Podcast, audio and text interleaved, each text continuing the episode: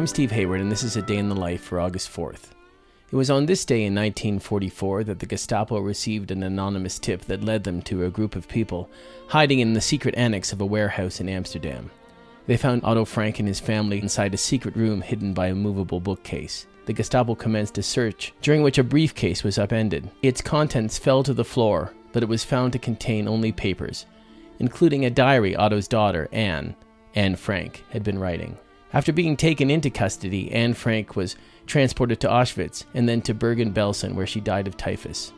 The only member of the Frank family to survive the Holocaust was Anne's father Otto, who eventually made it back to Amsterdam, where Miep Gies gave him his daughter's diary. The diary of Anne Frank has inspired thousands, including Jeff Mangum, an American songwriter who started a band called Neutral Milk Hotel.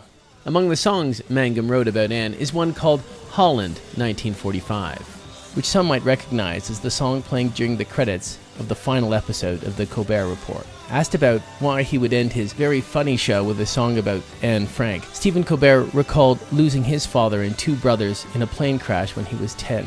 It was what Colbert called the strange, sad poetry of the song and the story of Anne Frank that allowed him to pick up the pieces of the life he used to love and carry on. And the rest, as they say, is history.